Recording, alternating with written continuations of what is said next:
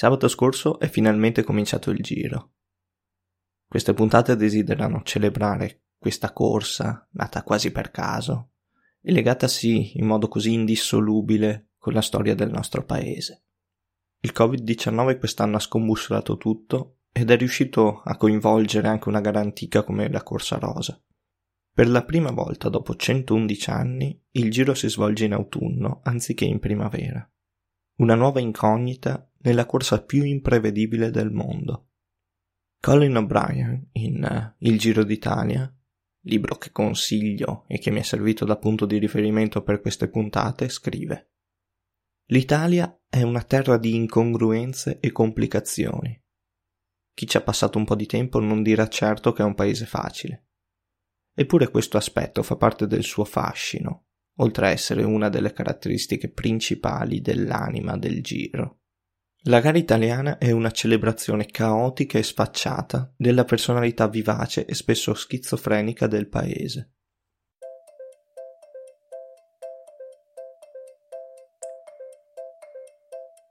Se ci sono 100 corridori sulla linea di partenza, al traguardo ci saranno 100 storie diverse da raccontare. Peter Saga. Questo è Cambio, il podcast nel quale provo a raccontarti alcune di quelle 100 storie di ciclismo.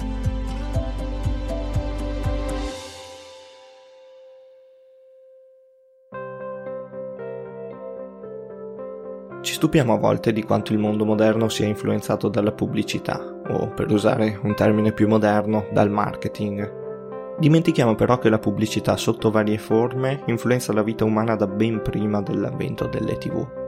Ma non sempre quello che ne nasce è qualcosa di negativo. Mentre ieri sera guardavo The Wolf of Wall Street, mi tornava in mente come e perché nacque il Giro d'Italia. In una scena del film di Martin Scorsese, Jordan Belford, il, il personaggio interpretato da DiCaprio, spiega che per vendere è necessario creare nelle persone un bisogno. A quel punto mi sono venuti in mente i giornalisti Armando Cugnet, Tullo Morgagni ed Eugenio Camillo Costamagna. I tre erano alla guida della Gazzetta dello Sport, giornale nato una decina di anni prima dalla fusione de Il Ciclista e La Tripletta. Quella Gazzetta dello Sport non era il colosso che conosciamo oggi, si trattava di un giornale che vendeva poche copie. I tre giornalisti però erano sempre alla ricerca di nuove idee su come far sfondare questo quotidiano. Da qualche anno seguivano con interesse quanto stava accadendo in Francia. Nel 1903 era nato il Tour de France sotto l'organizzazione di Henri de Grange, direttore del giornale L'Auto. Quel giornale, grazie a tale manifestazione, era riuscito a sbaragliare la concorrenza Tramite il Tour de France il giornale aveva creato il bisogno del popolo francese di conoscere come stesse procedendo la corsa, i risultati e le indiscrezioni. I tre avevano già capito che quel bisogno si poteva portare anche in Italia, costruendo una manifestazione ciclistica importante. La storia del Giro d'Italia comincia con un telegramma, un metodo di comunicazione ormai perso, ma che nel 1908 rappresentava uno dei modi più rapidi per far capitare brevi messaggi.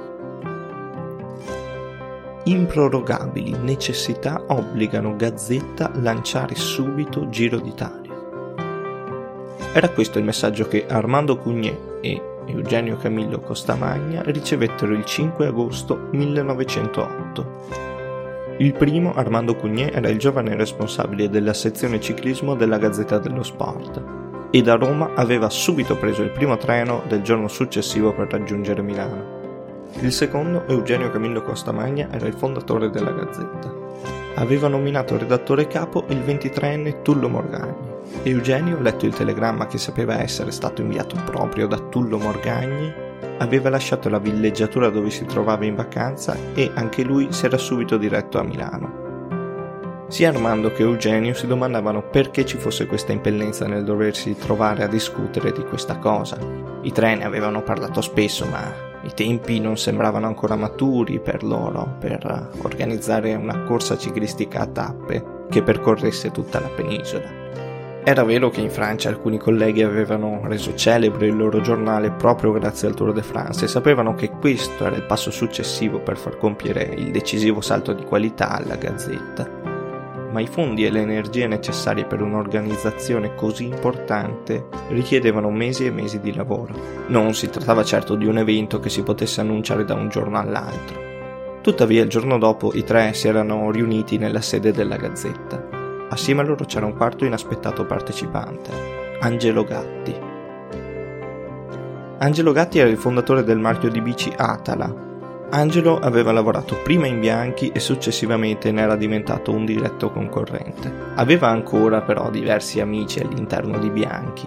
Angelo era venuto a sapere che proprio il noto marchio di bici, assieme al Touring Club italiano e al Corriere della Sera, stavano per annunciare l'organizzazione di una corsa a tappe lungo tutta l'Italia. Angelo ne era preoccupato perché il marchio concorrente ne sarebbe uscito ancora più forte ma molto più preoccupati di lui c'erano i tre della Gazzetta dello Sport che vedevano in quella una mossa strategica del Corriere della Sera, che al tempo ovviamente non faceva parte dello stesso gruppo della Gazzetta. Il Corriere già l'anno prima aveva cominciato ad organizzare il Giro Automobilistico d'Italia, ottenendo un grandissimo successo di pubblico e di copie vendute grazie al racconto di tale manifestazione. Era chiaro quindi che Armando Cugnet, Tullo Morgagni ed Eugenio Camillo Costamagna dovevano accelerare i tempi e annunciare prima del Corriere della Sera quella corsa, il Giro d'Italia. Il Corriere della Sera e il Touring Club italiano avevano infatti un vantaggio logistico e un'esperienza importante nell'organizzazione di un evento di tale portata. Quindi quei tre, guidati dalla grande passione per lo sport e in particolare per il ciclismo, avevano come unica arma a disposizione quella di battere sul tempo il giornale rivale. Così in 4 e 48 decisero. Il 24 agosto 1908 la Gazzetta pubblica una prima pagina storica, quella che annuncia la nascita del Giro d'Italia.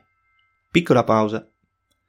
La ristampa di questa prima pagina si può ancora acquistare sul sito della Gazzetta. Vi lascerò la foto e il link sul mio canale Telegram e sulla pagina Facebook. Se non li segui, inizia a farlo per ricevere tutti gli aggiornamenti e contenuti inediti. Fine della piccola pausa. Il circuito di gara sarebbe stato di 3.000 km e per battere la concorrenza di qualsiasi giornale si annunciò che il montepremi sarebbe stato di 25.000 lire, una cifra enorme per il tempo. Quindi si presentò un altro problema. Dove avrebbero recuperato i soldi per questo enorme montepremi? Pensate che il proprietario della gazzetta, Costamagna, guadagnava uno stipendio per il tempo alto. Questo stipendio era di 1800 lire all'anno, mentre come abbiamo detto il montepremi che venne fissato era di 25.000 lire. Ma per battere la concorrenza a volte si fa qualsiasi cosa. I tre si ritrovarono così con il primo Giro d'Italia da organizzare, senza fondi. Come ben sapete quei fondi li trovarono, altrimenti non saremmo qui a parlare del Giro d'Italia, non saremmo qui a celebrare una delle più importanti corse al mondo, quella più imprevedibile. Nella prossima puntata vi parlerò appunto di questo, di come vennero trovati i fondi e in che modo venne messa in piedi questa grande corsa. Ci aspettano ancora tanti aneddoti incredibili. Quindi per non perderteli e per vedere anche la foto della prima pagina del Giro d'Italia del 24 agosto 1908 e tanti altri contenuti speciali, seguimi su Telegram e su Facebook cliccando sui link nella descrizione di questa puntata, oppure puoi farlo direttamente dalle app che ti ho appena citato scrivendo chiocciola cambio ciclismo.